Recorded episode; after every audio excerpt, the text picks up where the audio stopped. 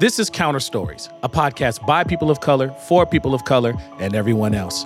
I'm Anthony Galloway, senior pastor of St. Mark AME Church in Duluth, Minnesota, and senior partner at the Dendros Group. I'm Don Eubanks, associate at Dendros Group and member of the Mille Lacs Band of Ojibwe Indians. And I'm Halili, owner of the Other Media Group, vice president of programming at Ampers, and Counter Stories producer.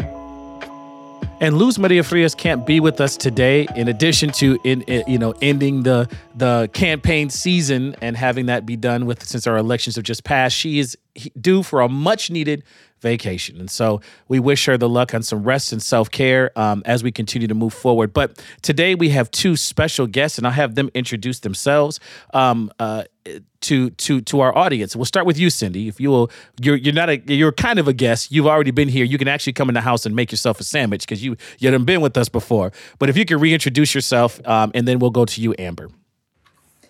Hello, hello. It is so good to be back here with you all. Um, my name is Cindy Morales Garcia, she, her pronouns. I am one of the original co founders of the Courageous Change Collective.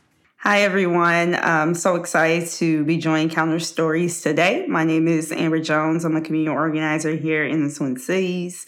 And I also served on the St. Paul Reparations Legislative Advisory Committee. And I'm a, a fellow classmate of Reverend Galloway this semester. Nice. And I would also add, um, if you haven't, uh, go check out Amber Jones' podcast. You'll be putting some some some dope things for me to put some fat on my head for. But the reason we have these these these beautiful and brilliant folks on is because we're going to be talking about um, reparations. Uh, there has been a lot of conversations and many different tables around what reparations could look like, and and and and many different conversations around that. And so we thought it'd be great to have some folks who were part of St. Paul's reparations task force. Um, and and I, and I want to make another connection in that in Minnesota Council of Church Churches work. Um, Sister Amber, you and I have also worked uh, in and around uh, the truth and reparations work of the Minnesota Council of Churches, trying to to look at reparations from the perspective of what church's role has been in its complicity to some of the harm that has happened in in, in Black and Indigenous communities. And so, um, if if you could tell us a little bit about uh, the task force and what some of the conversations, uh, you know, centered around when when you were serving in your in your term on that task force. Yeah, for sure. So uh, about I would say about a year ago, year and a half ago, I applied. At the time, I was a resident of the city of St. Paul. Now I live in Minneapolis. Um, but earlier in uh, 2021, January 2021, the city of St. Paul, um, the city council had passed a resolution essentially acknowledging the fact that the city had been complicit or participatory um, when it comes to the impacts of slavery, child slavery, and its impacts on uh, residents of African descent, and also post-slavery, the in, the long-standing impacts of slavery uh, in the 20th century, um, even speaking to how uh, the devastation of Rondo through the building of the I 94 corridor um, also disproportionately affected Black Americans in the city. And so that was kind of the beginning of their work um, to really start to push reparations um, harder. And uh, what they did was they created a temporary advisory committee um, in which we spent one year um, really analyzing what type of uh, city structure there may be to start to build permanent reparations work at the city. Um, so by the end of that year, we had drafted an ordinance for the city council to consider. And as you all know, ordinance is basically city law. So to be able to codify that and make it permanent. Um, and we uh, created a companion report that really went into detail into all the facets that we consider when it came to how you actually make reparations operational in city government. Um, so our work was not to say this is how much money we will pay every black uh, St. Paul resident with historic ties to the city, or here are the programs. Like we did not cut any checks, um, but we did lay some really important groundwork for the city to move forward and to create a permit uh, commission in 2023 where they can recruit commissioners and they can do the short, medium, and long term work um, to move forward and to establish a reparations model in the city. Now, what's very interesting about that is there's been some fr- fruit that has come out of that. So this reparations conversation, of course, was specific to um, to to uh, black folks. We know that reparations task forces that have happened in other places have been have looked at at the experiences of, of African Americans, the experiences of indigenous folks in the area as well. Um, but I want to just just name that it, it's it, I did not know about this task force and the work of that task force, and so in doing research for today, um, y'all were were principal in this new policy that the city of St. Paul has rolled out um, that actually gives housing down payment assistance to survivors of Rondo, hmm. um, which the ma- which the mayor just doubled down on. So mm-hmm. so hmm. now. If you meet some of the qualifications, if you are a resident or if you're a survivor, um, and you want to live in the Rondo neighborhood, you can get I think it's almost a hundred thousand dollars when all the little buckets are put together of assistance to either rebuild or stay in the Rondo area. And so there there has been uh, some some some movements in that regard. I must also say that the um, in northern Minnesota, part of the reparations conversations have also led the Lutheran Church to um, to give not as a recompense for reparations. They were clear in their language. This isn't this isn't about paying off our, our debts or our guilt. This is just something that we feel needs to happen as we're having this conversation. Mm-hmm. Uh, and they they put um, almost a million dollars into um, uh, they just wrote a check and said, while we're having this conversation, um, to and I got to remember if it, I can't remember if it was Bois Forte or if it was Fond du Lac, but but um, it, it was very it's it's it's just very interesting that folks are getting to have this conversation in some more official ways. Um, so, you know, uh, has anybody else here been a part of reparations conversations in their various communities? I'm just curious.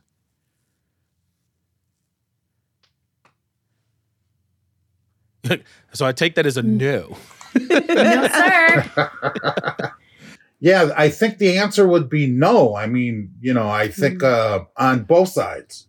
Okay. So, you know, I, I, wasn't aware that this commission was put together for St. Paul, mm-hmm. and I wasn't aware of the reparations talk with the Minnesota Council of Churches. So, there's apparently, you know, um, I hear some discussion in the American Indian community from from American Indian community members about possible reparations, but I haven't heard um, any talk about reparations from anyone else. You know, because right now the big thing is land back.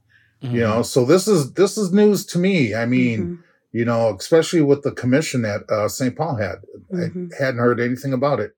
Yeah, and I think um, Donald, I think it's important to remember like what is the actual base definition of reparations and reparations mm-hmm. is restitution for harm and so mm-hmm. reparations actually shows up in a lot of different contexts throughout the world um, mm. outside of even our own community as black americans i would include land reparations for indigenous americans as part of that like land repatriation that's the restitution for the harm that has been done. You know, we can talk about reparations in the case of the Holocaust and apartheid. Um, so there, there are many contexts in where those key elements of acknowledgement, restitution, redress, and closure, uh, which are th- these four key elements that we talked about um, in our work that we knew must be a part of this work in St. Paul, particularly in the case of what does it look like to establish a reparations model for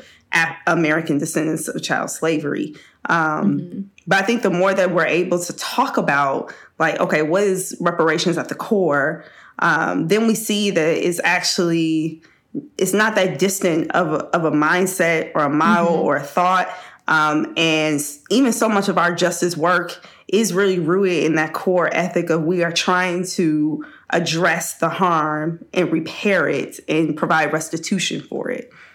So, Am- so Amber, quickly, you know, with with that uh, definition and explanation you just gave, I think is very helpful for a lot a lot of folks to have mm-hmm. that kind of in mind because there may, you know, even I may um, suffer from having a, a narrow description of what reparations could mean, especially when it comes to Black and Brown communities. Yeah. But with that definition, then it even has me then rethinking efforts like, uh, you know, for the American Indian community. One, one, there were, there were a couple of huge things that happened around education. And one was from Augsburg University.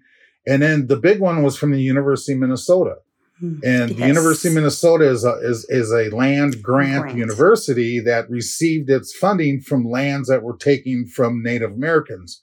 Mm-hmm. And um and as a result of that, they finally, after after many, many, many years, decided to give tri- uh, the tribes that are that have reservations in the state of Minnesota uh, their members uh, um, tuition, uh, free hmm. tuition for undergrad. So I mean, so it you know I never really would have thought of that in terms of reparations, um, but it, it does fit the uh, the definition that you just you just gave, and so and and even with that, I think that you know while I think that was a very good first step for the U on on that end, um, but I think they they missed an opportunity because there were some tribes here in this area, which is now called Minnesota, that are no longer here that I think that should should have been included with that. You know, they they the language could have been more broader for tribes that had historical relationship with this region as opposed to the current reservations that are here, because then it mm-hmm. excludes some of the others. But with St. Paul, so after a year, the you ended up then putting together language for ordinance that mm-hmm. you hope the city of St. Paul will adopt. Yes, this is government bureaucracy in, in full fledged force. um, I'm just, yes, I'm just yes. but I will, I will say this from the, I will say this from the very beginning, from the very beginning. Um, I had no doubt, I had no worry that the city council in particular would be um, all in on this. Uh, from the very beginning, they have been supportive. Uh, we had a lot of robust conversation about what, you know, that kind of, you know, that latent worry about, okay, we're doing this work because the city asked us to. Will the city actually receive what we bring to the table? Um, and in the end, uh, there was a lot of great uh, discussion and rapport in the city council meeting, but no signal of a pushback. And it has been, you know, while, you know, fully supported by the city council since. And so well, I'm really grateful for that because there are no people of, of African heritage currently on the St. Paul City Council. And so the level of support from allies has been really critical. And then obviously, you know, Mayor Carter has just been a very strong advocate for this work as well um, in the mayoral in the mayoral side of things. So I mean, we gotta we gotta remember that he's got vested interests as well. He mm-hmm. um, comes from a family. If you ever read his his father's book, ting. Mm-hmm. There's big big ting on the end of that. Um, uh, you'll I mean, and he talks about it all the time that that he his family lost six properties on on Rondo. There are many people who own multiple properties on Rondo um, who lo- who lost those homes and only received salvage title value uh, for that loss. So you can imagine what that looks like. Folks were doing what everybody was was told to do: is to invest in in your in, in the asset of a house and and you got generations that built up to having that and it's wiped away in one policy's fell swoop. And so you know there's some vested interest there uh, as well from mayor carter. Um, but what's coming up for folks as you think about um, I, I, mean just as you hear here's here's a city who's got an ordinance. Well did they pass the ordinance? I, I didn't check.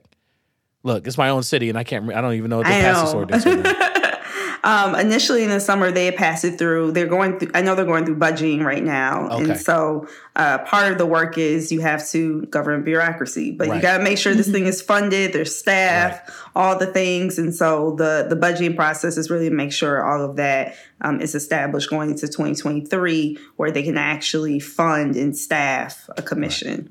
Right. It takes mm-hmm. time. Mm-hmm. Yeah. I love hearing about this, and I loved our little mo- our little uh, pregnant pause at the beginning, Anthony. When you're like, "Who who's heard about who's all up in this world?" and we're all like, "What?" and I think it's telling. I think it tells a lot, right? Because, man, what I what I love about this is that, um, you know, in order to do this work, we have to face some truths that we have been set up to not have to face. We have to look at narratives in a very different way right the way our our systems of oppression operate is that there you know there's a vested interest in us really thinking individually only thinking about our our experience in history. We are not set up to really have these muscles of thinking his, uh, systemically and historically, right? That's not the dominant culture around here to be thinking, wow, how are things going? We think about, you know, often people just say, here's my individual story. I pulled myself up by my bootstraps. My people overcame this. Am I okay? Am I not? You know, we work so much on this individual level. And so it's hard to remind folks that racism is a thing, white supremacy is a thing, and it's a historic systemic thing, right? Sexism, like all these things are these long historic things because folks don't always, we're not set up as, um, think as a society to really think in those ways all the time. So to embrace something like a reparations movement is to have to really lean into and build those muscles of thinking systemically, of acknowledging and looking at the truth of history. I know often these efforts are truth and reparations, right? Mm, because yeah. until you look at the like the truth, this happened. It wasn't just you know certain bad people being racist, but a whole system a whole community, a whole institution, a whole organization, a whole city that was set up to cause this kind of dehumanization and oppression and violent stealing of. So we look at that, we won't address it in that way, right? But that's not the natural way of things because systems of power don't want us to be seeing and and looking at all this. And so to really have to, I think we're still trying to convince sometimes people like racism was a thing it is a thing. It's a, it's kept alive through systems and structures, not just by individual, you know, racist actors. It's kept alive by all these things. So I love that, you know, what is being, what is being developed slowly because it has to be complex, as frustrating as that is, isn't just a payout, like you all were saying, because that never, that doesn't get at those systems of oppression, right? It doesn't get at the roots of the things that cut people off from a society in which they could thrive. And so I love these examples that you all are naming because it's not just like, well, here's a check. It's like, here's access to housing. And that access right. to housing was life or death. It was everything. Here's access to education. And that is going to make a big difference to change the story right? To remind folks of how the land was stolen and to come up with a different way to be in relationship with the land and to have systems in cities and organizations, structures that will actually allow for right relationship, right? It brings it, it brings it all back. But we're not, we don't think like that. We're, because we've been set up not to think like that. So it didn't surprise me when we were all like, what? What do you mean? Yeah, we, we work systemically like this all the time. We're thinking about history and, and looking with truth all the time. It's like we're not. And so, what a powerful counter narrative.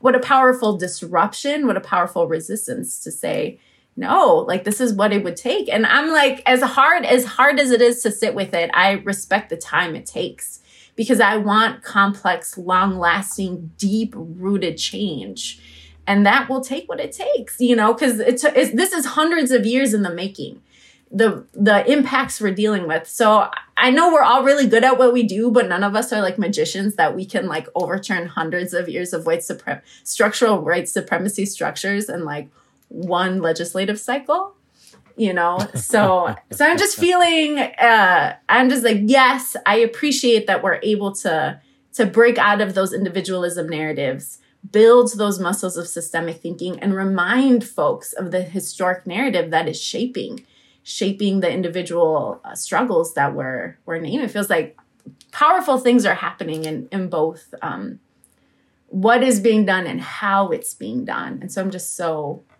appreciative, so appreciative.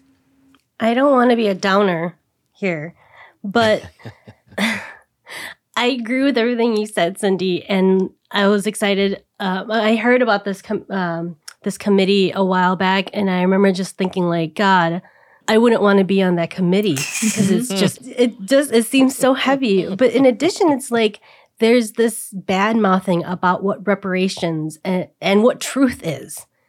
It, right mm-hmm. in our in our country right now truth is not truth we're banning books that tell the truth right from for from our children um, reparations you say reparations to uh, you know most white people walking down the street and not even just white people but people they'll what they think of is oh it's us giving money it's the check mm-hmm. right? And that's what they think, and that and then it gets into their head like, why don't I get a check? I should get a check, and blah blah blah, and it goes on and on from from there. And so there's really been a big campaign against truth and reparations in this country.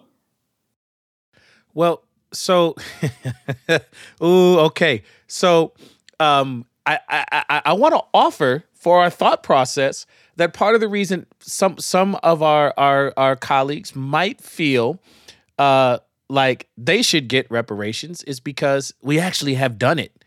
Uh, we've done it mm-hmm. several times in the United States, just not in the ways that we may be thinking of holistically. Mm-hmm. Uh, I, I, I want to point out a couple of things. There was, and and and, and here's the nuance and the context, right? Um, uh, white uh, former slave owners who participated in the Confederacy actually got reparations. Not only did they get a returning of many of the lands that they had as plantations during that time, but there was also monetary reparations to many of those participants in the Confederacy um, outright. What were your losses? Let me total them and let me give them back to you. Um, so wow. that was one set of reparations that we absolutely did. Let me juxtapose that real quickly for you uh, to the to Japanese Americans who lost property during the Japanese internment that happened in the United States. Um, eh, there were several billion dollars estimated in losses for that community. Um, about 80,000 people claimed reparations for a total of 1.6 million. So just Dang. just comparison in terms of being whole. If you want to talk about the U.S. Uh, reparations to the Aleuts of Alaska, uh, the Japanese weren't the only ones who were displaced during World War II it, well, uh, the U.S. occupied the islands of Kiska and Attu in the Alaskan Aleutian chain and deported 881 Aleuts to camps in Juneau, Alaska, 2,000 miles from those islands. Um, in 1988, about 450 living survivors of the camps were awarded $12,000 each. That's it. Uh, let's go to the North Carolina eugenics victims. All right, there was forced sterilizations that happened um, in the uh, in, in the nineteen in the early 1900s. Um, and in 2015, Virginia started a compensation program for victims of those forced sterilizations. Um, it's it was a $10 million agreement, $10 million for the lives of all of these different folks who were were were were um, who who were were forced sterilized. There was an attempt at reparations for the Tuskegee experiment, which only amounted to free lifetime medical care for the victims, their children, and their spouses. Um, the Florida survivors of the Rosewood Massacre. There was an attempt at some kind of reparations. Florida issued 2.1 million dollars in compensation.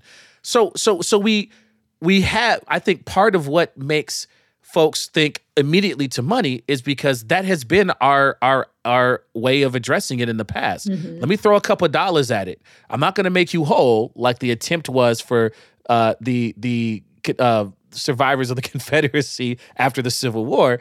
Um, but we're going to throw some money in there. And part of what happened in a lot of these is folks wiped their hands and said, "All right, cool, we're done.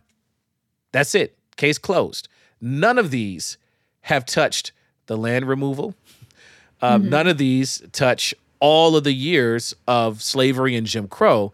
And even in the moments that some Native folks have been able to get dollars, they have uh, many times they weren't even in control of the very dollars that were supposed to be given to make amends in the first place. So, so this conversation about reparations, I want to co-sign Lee. I don't envy your task in trying to peel through this thing. Just, just to run a little bit of our history in the game. Mm-hmm. Yeah, I mean, that's why I was glad to not actually have to be a part of the work to decide how reparations looked.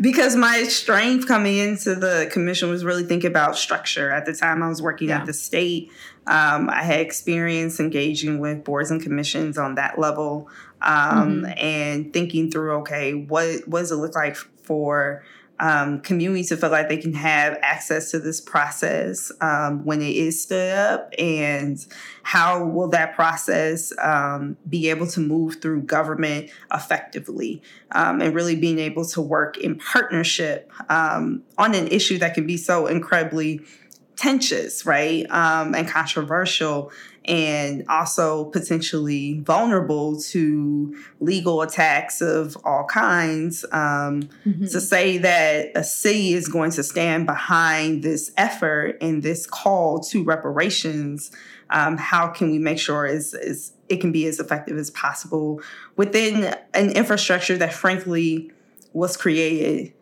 to not care about us and mm-hmm. our people at all. so but I'm like, look, I'm I'm comfortable with that. I can do that.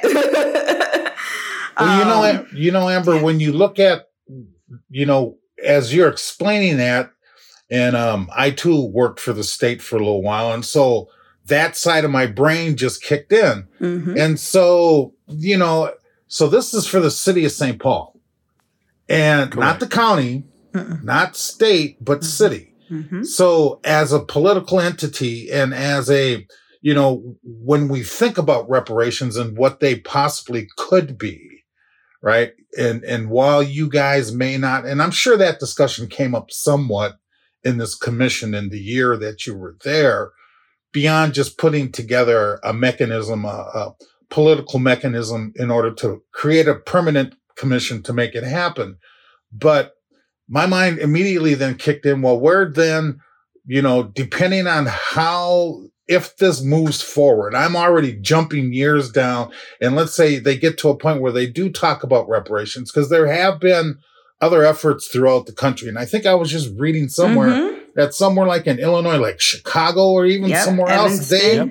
they, Chicago, Evanston, and, and Evanston, uh, Illinois was, was doing some form of reparations uh, mm-hmm. because there was discussion about, I remember there was discussion on NPR and that's where I heard it where, where, where some residents were were fine, other residents were disappointed with the amount of money. See, see, whenever you come out with amount of money, it's going to please some and not please many others. Mm-hmm. But when I think about it on the city level, you know, where where does the base of that funding come from? And and um on the city level, you know, there's only certain certain means that the city can raise funds. And and and usually those funds mean that they're looking at uh, employing some kind of means that will have an impact for those who live in the city of St. Mm-hmm. Paul, like a levy.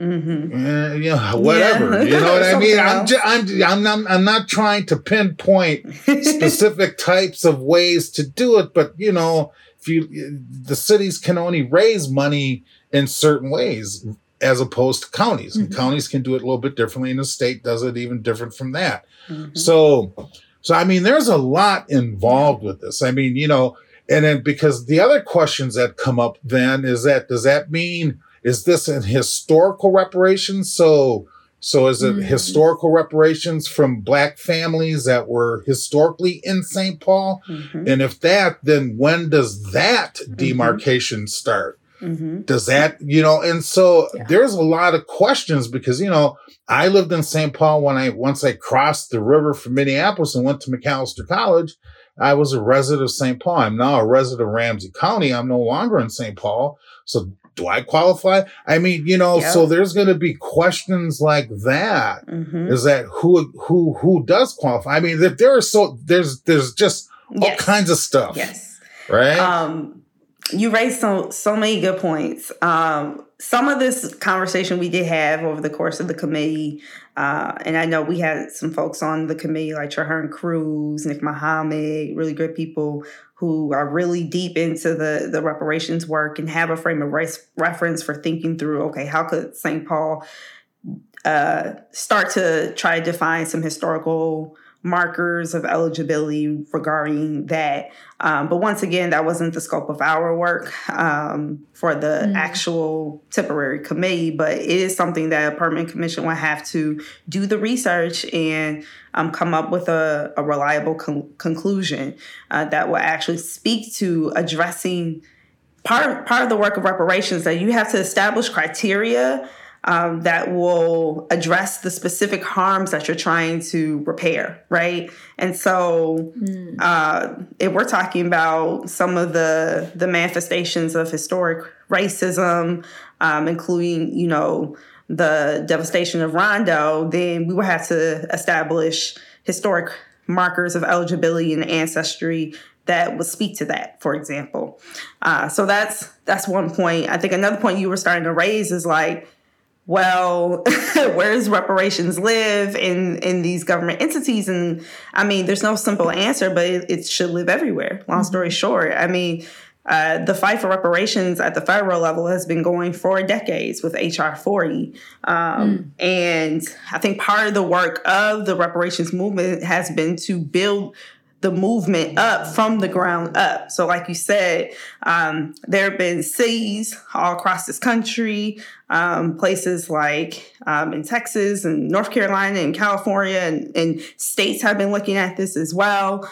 Um, as well as keep continuing to push it at the federal level. Um, and Minnesota, even this past legislative session, uh, was pushing um, a bill uh, called the Minnesota Migration Act, which would would have done something similar to establish funding, especially as we were looking at a nearly $10 billion surplus, to establish a grant program or funding to be able to study and develop reparations proposals at the state level. And so, I mean, I'm like, well, everybody's responsible because literally almost every yeah. entity in American culture and society, including all levels of government, have benefited from the effects of slavery. So everyone's responsible, long story short, and everybody should be mm-hmm. thinking about a proposal on every mm-hmm. level of government.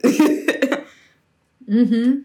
You know, um, it, it, there's a there's a proliferation as the conversation goes. As I as I mentioned before, you know, we, uh, Sister Jones, myself sit um, working with the Minnesota Council of Churches. One of the things that we know in our conversations about, for example, the boarding schools um, uh, and the in the mm-hmm. harm that that has caused. Um, most of those boarding schools were run by church entities, um, and in fact, if you go to the mm-hmm. National Coalition on um, on on Native boarding schools, um, and we had Christine McGizzy Ford, who was the director then. Um, I don't know who the director is now, but they, they have a list, they have a map, and you can see all these different churches listed as running these boarding schools. And many of these churches are beginning to have a conversation about what steps can we take. And so I'm just I'm thinking about the kind of overflow of the conversations, right? The city of St. Paul can can be, and I, and I heard you say it was it didn't receive resistance and pushback. Instead, it actually was seemed like it had some welcome, and and that's something that you surprised me when I heard you say that. But but it's it's having also an effect with other companion that's the word i was looking for companion initiatives to say we can have this conversation and start to address this because other folks are also doing it right? So there's that kind of group effect. And so you know just in the state of minnesota we have the evangelical lutheran church of america who has established a, a a reparations fund for black leaders and congregations. We have um, uh, the payment that was made um, earlier um, uh, earlier this year to I can't remember which which uh, uh, of of the tribes that were were, were uh, paid this money earlier uh, in this year. But Canada uh, is working to pay $31.5 billion in reparations settlement with the First Nations folks there over child welfare abuses. Boston Church to pay royalties for for singing, and this came up. I think we, we may have mentioned this before, um, because they're singing black spirituals, and so if we're gonna sing the music, we better honor the folks who made the music. And so, you know, it's they're mm. they're stuck in this conundrum because they're like, this isn't enough. We know this isn't enough. We know this isn't the only thing that we should be doing, but it's something and I see, I'm seeing more and more folks being willing to wade into that conversation versus even five years ago when the moment somebody brought up mm-hmm. reparations, mm-hmm. somebody is like, well, what about the price tag? And we can't go back and know everything. And we can, and we can, and we can, and we can't. Now we're actually starting to see some folks, I don't know, get into some creative yeah. play about what this could look like. Yeah.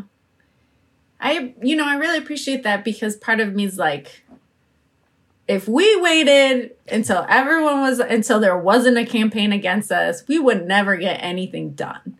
Mm-hmm. You know, like part of me totally there are moments today I'm feeling hopeful, but there are moments when I'm just like it'll never change. Humanity is doomed. We're all just totally doomed. But I'm like, listen, if we waited until other you know, it's like giving up our power. It's like saying, "Oh, I'm my humanity isn't worth it yet." And I I just feel like I don't know, you know, the women in my family are just like la vida es la lucha. Like life is the struggle. So that there is resistance to me is just a given. Like it is mm-hmm. just a given. right? And I appreciate though the reality of us naming that resistance because mm-hmm. we can be smarter about how we do things. This movement, and it's not just a movement for reparations, it's a movement to make our, to heal, to change. You know, like it is something, so often it's not a surprise to me that reparation work has a, a spiritual backing. There are spiritual practices that have to sustain folks. Some of the people who have led this globally have been ministers you know, because mm-hmm. just like we were saying earlier, this is not for the faint of heart. Like, I'm excited, but I'm also not like ignorant to like the thing, you know, I'm like, let's not be fools, but let's also not minimize the shifts that we're insisting upon. That until we keep push, if we are not the ones that insist on the systemic change, it won't happen. And I don't know what generation will actually see the full fruit of it, but just the audacity to insist that we think systemically and address things systemically, I think is a powerful one. Right. And so we got to think. I mean, I'm all for, yeah, let's be frank about what's against us because I think we can be smart about it. And, you know, I think it's powerful to recognize that these changes are happening at a local level. I mean, I don't know when this recording will play, but here we are the day after the elections. And often we think about politics just on this national scale, but look at what is happening on the local level. Mm-hmm. Look at the mm-hmm. power of what is possible. And so what an opportunity to actually learn the strategy. We have we've had to figure it out. Man, when you start naming Amber, when you start naming like the legal ramifications and the this and this and this and that, my brain melts a little bit. I'm not yeah. gonna lie. But I'm also like, why we can't lie to ourselves that this is impossible. And I don't have to figure it out mm. alone, and you don't have to figure it out alone. But you better believe our people can wrap our minds around these this type of complexity. Like you better believe that we can also be smart in these ways and create these systems because if we're waiting for there not to be any, you know, mm-hmm. downers against us, we're going to be enslaved. We're going to be enslaved the rest of our existence, you know? So I, I appreciate these models because if we are to tell our people our story can change, we are powerful, we are divine. I want some real toolbox. Like I want some real case study. I want some real skills and some real thinkers to partner with to figure out what that looks like. And it's step by step you know but i don't want to belittle either the you know how each step even if later we take steps back like it still equips us in some way so i'm glad we're able to get this information out there to folks. I hope we can you know find ways to st- share strategies for systems change and strategies for just this sustaining sustaining this because this is ooh I agree. I'm like, I wouldn't have any work if I didn't do downer work. You know, if I waited for there to be, I would never get any of my bills paid as a consultant if I didn't take anything, you know, or I wouldn't be in a place with my family if I let these downers convince me that that's all I, I get to have. So I like that. I appreciate how we're naming history. I appreciate how we're naming some of the arenas where we can have agency and power. Appreciate that we can name some of our co-conspirators. It just brought to mind I, I, another example where where you know this isn't new. So you know when I was mm. in, I remember when I was in high school, and that was a long time ago. All right, so I, I'm uh, graduated like seventy two, but I remember then the federal government um approving, and I'm trying to remember what the figure was. It was something between 12 to 20 million dollars to the Lakota tribes in, in South Dakota um, for taking the Black Hills. That include Mount Rushmore, where they defaced this, this historically spiritual area for the Lakota people, and they defaced it by putting those four presidents there but it was the idea that they took this sacred land from the Lakota mm-hmm. and and in an effort to to uh, make up for that, the federal government offered to give the tribe twenty million dollars. The tribe has never accepted that money. Correct. Mm. Never accepted that money. And I forget what that figure is now after sitting in the bank all these years, because that was you know, that was 50 years ago. And the tribe has never accepted those funds because they want that land back because it was sacred, you know, and it, and, and so, um, the, the figure as it is right now adjusted stands at 1.3 billion. so, you know, so sometimes it's not about the money. Mm-hmm. Right. And I guess it, it, it depends on, on, on what it is that, that, um, I think people feel. I mean, how do you, how do you, well, I mean, I know there are efforts, right? To, because every, the wealth of this country was built on the back of slaves and the land in which to do it was taken from my ancestors, right? And they gathered us up and, and put us on reservations to get us out of sight, out of mind. Um, those of us that survived the, uh, the, uh, genocide, right? Cause many of my relatives Mhm. didn't survive that. And so, so how do you, you know, how do you put a monetary figure on that? Cause we're only talking right now, we're only talking about, you know, systemic racism and its, and its desperate impact on, on a, on a small group of individuals in the city of St. Paul, right? Because Right. the city of St. Paul is what, two, 200, 250, 300,000 folks. And it would have been smaller back in the day when, when a lot of that stuff happened. So, you know, we're talking a relatively small group of people, but which could get larger. I mean, if you step, you know, because besides just the impact on, on Rondo, you know, now they're beginning to discover all these, uh, covenants that impacted not only yeah. the city of Mhm. Minneapolis and St. Paul, but all the surrounding suburbs. You throw individuals like my father who fought in World War II and then came back and was denied access to the GI Bill. So, you know, that's Mhm. not that's not limited to one community or one city. That's limited to wherever you attempted to try to buy a house. Right? So I mean, so I mean, this discussion could get real deep in terms of and it needs to it Yeah. needs we need to build the muscles to be able to pull these layers apart and i think we also got to remember that no one effort is going to meet all the things Right. right That's- i think we set ourselves up like is this going to heal everything no it's not going to get at everything but in but unless we get in there and we get messy we won't figure out how to build the very things that you're saying you're saying that we Yeah. got to look at right But that that to that point, you know, that's exactly what and I kept I, have kept butchering it, so I had to make sure to, to look at the actual press release. But the the the northeastern Minnesota Synod had that same exact conversation of the of the um, Evangelical Lutheran Church of America, and so their gift, and they made it that that's what led them to the conversation of calling what they the dollars that they put forward um, to the um, um, to the area uh, uh, that was originally handed, inhab- uh, inhabited um, by Ojibwe uh, folks in Duluth.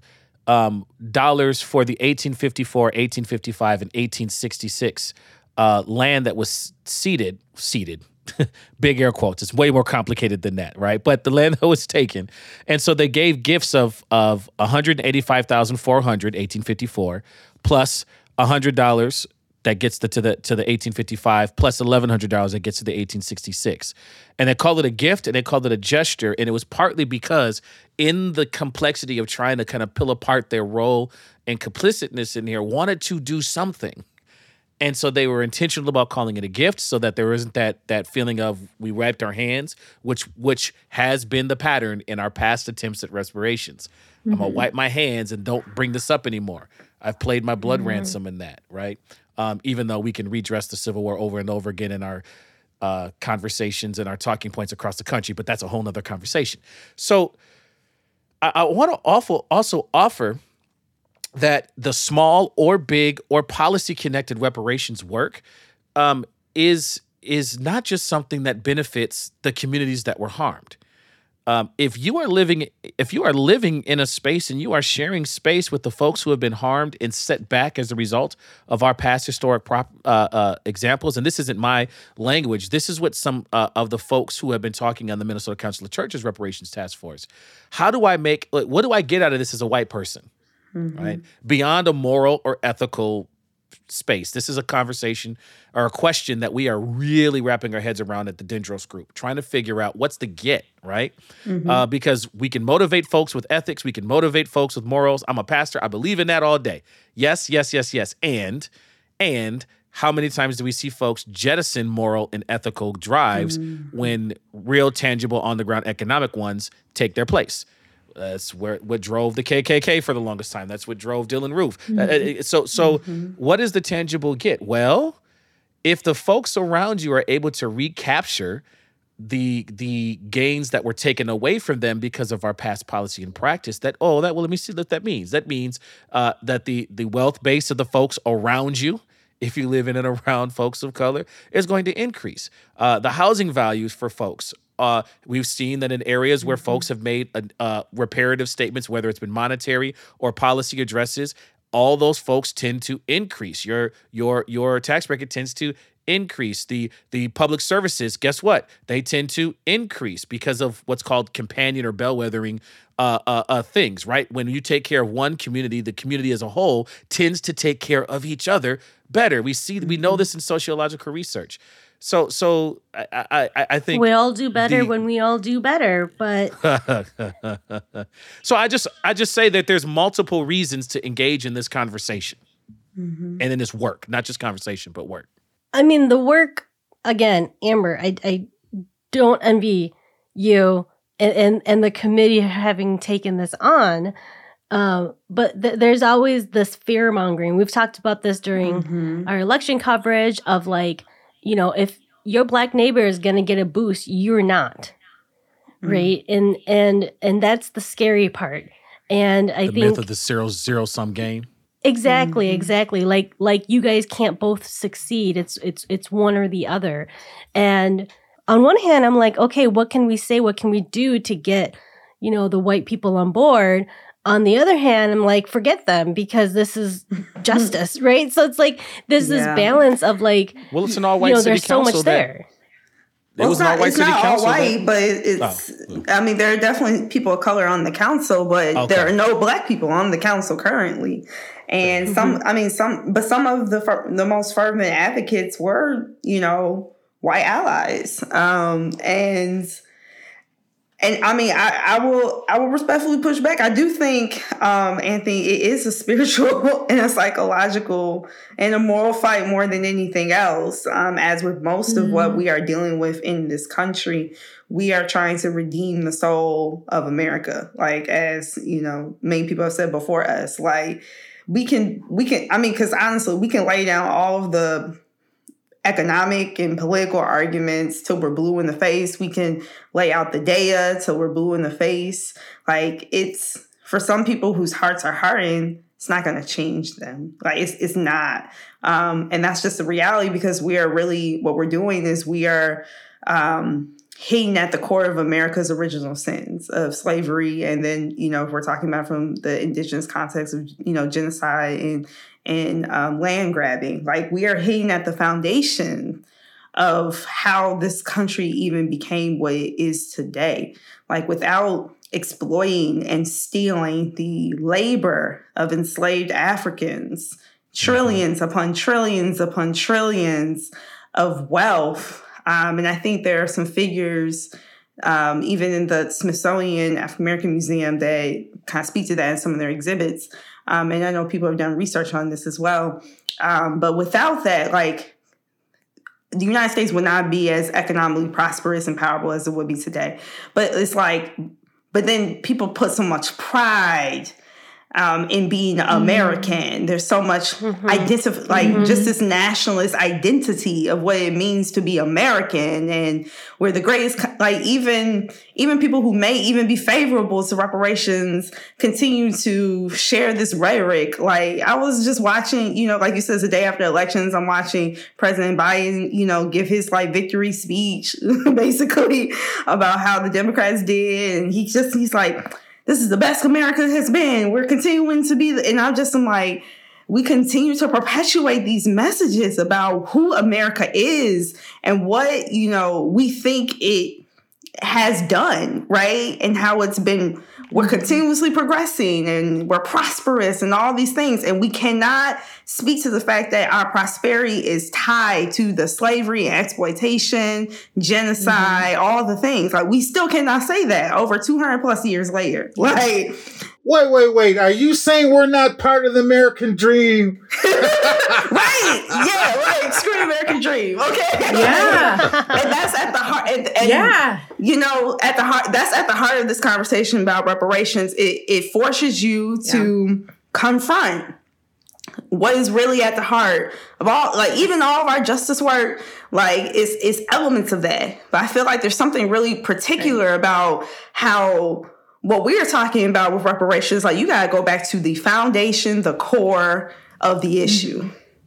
you got to deal with your stuff yeah the house that slavery and land theft built that makes me think how so I don't know if you all know, but I was also involved in the Minnesota Council of Churches. Um, I was on their visioning committee that helped That's lay right. the groundwork for the That's reparations right. work um, for everything. And I remember being there and, uh, you know, this work around reparations being named specifically for Black and Indigenous folks, and knowing that there would be folks in my community just wanting to, you know, we've been talking about this conversation a lot. Like, it's just like, black and white and indigenous folks but there's a lot of us you know out there mm-hmm. beyond that are also part of this conversation and knowing having conversations with my own latinx immigrant community who are also americans but we're latin americans and so america you know remembering that america doesn't get to claim this whole hemisphere uh, so I like to be very clear and being mm-hmm. like the U.S. U.S. America, uh, so it doesn't mm-hmm. erase the hundreds of years of ancestors in the Americas beyond the U.S.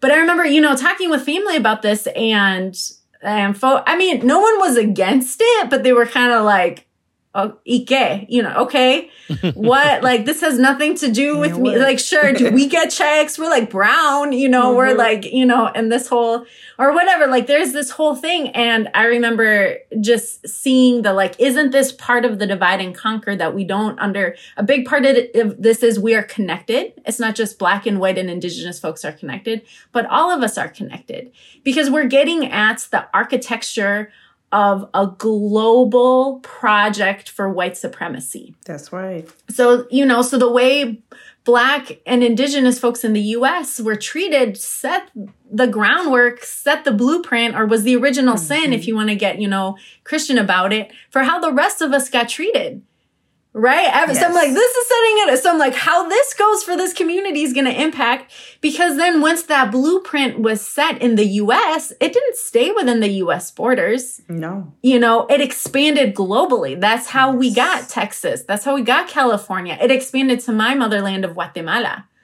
Right. So this idea of we can take and we can own and we can exploit and we can dehumanize and we can genocide.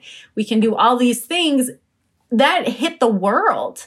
It is a mm-hmm. global concern and that impacts my beloveds now. That's why, you know, I'm, Very I came as a refugee from war as shaped by the, the, the foreign policy of the US military and the CIA right? They're holding on to this empire that they're doing. And so it is a thing mm-hmm. that impacts all of us. So what does it mean to be quote unquote US American? And what does this having to face the truth not just mean for the city of St. Paul, but setting a precedent for the this empire that has a global reach. So we're so I'm like, I just want to, you know, I'm paying attention because I'm like, we're setting some, we're setting new imagination of what's possible that I'm hoping will have a global reach mm-hmm. because these things we're setting up for the power and the resources didn't just stay within the city of St. Paul. Like it reached its hands into Latin America. And so I'm like, if I, you know, if I can point to like, look, this isn't beyond our scope of possibility anymore, that gives me some more strategies and possibilities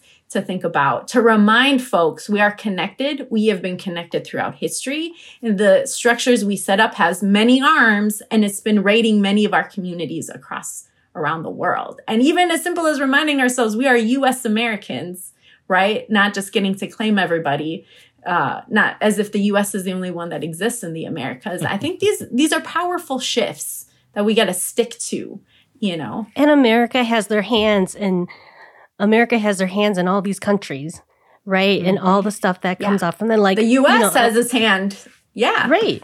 And I've been interviewing some Hmong veterans, and they're and and they're always like, "Oh, we're thankful that America brought us here." I'm like, they left you there, and if you could get here, they said they would help. Like, you know, like for them, it seems like, well, we're still trying to get that American dream. we're uh, you know as as refugees as immigrants we're still trying to get to that that american dream and i don't know how long it'll take before we realize that american dream doesn't really exist for a lot of us because mm-hmm. of how america's hand came into our country yeah. well, Hmong don't have a country but yeah. came into where we lived you know and stirred things up and and used our people so mm-hmm. amber i mean talking about it locally like what can we do locally now what is the next yeah. step yeah, thank you for um, switching to to the action steps here. And um, I think one piece to that is is also part part of the work of educations is really you know if it's if it's in your ministry to to move you know our white brothers and sisters along. It's not all the way in my ministry, but if it's in yours, great. I think it's really getting them to understand that the quote unquote American dream actually does not benefit anybody. Like, because at the heart of it is like, it is a false reality.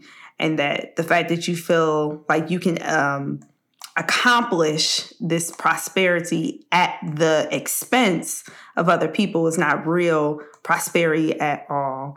And that if you cannot think, if you can't conceptualize of a world and a vision where like my my success is attached to yours um, then I don't think that's real success. So I think that's that's part of like redeeming the soul is really getting people to understand that part of your heat and also people got heat part. I think one of the great things that reparations raises, especially when it comes to closure, is like it's the ability to heal. Like it's the ability to reconcile. It gives it gives the ability to heal and reconcile as you repair the harm.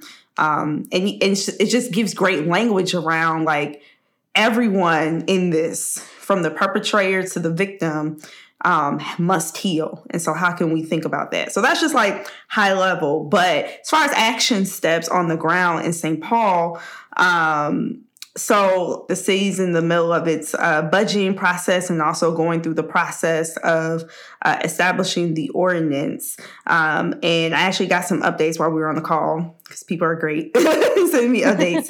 but um, as as I mentioned, you know, the city council has been, you know, unanimously supportive throughout this entire process since we brought the draft ordinance to them um, for review in, in in June with the companion report and they're in the process of, of going through um, the public hearings, the the readings of the ordinance, so that there can be public input um, at the city level before it can be voted on.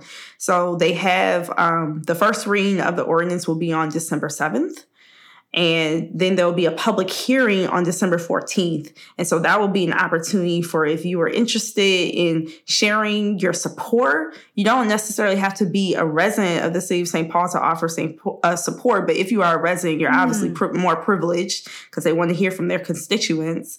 Um, so I think that will be a, a major opportunity to really just um, drive support to the city council and just make it very publicly known that there is. Um, support for this proposal and support for the work of reparations in the city alongside the support that's already being given by city officials.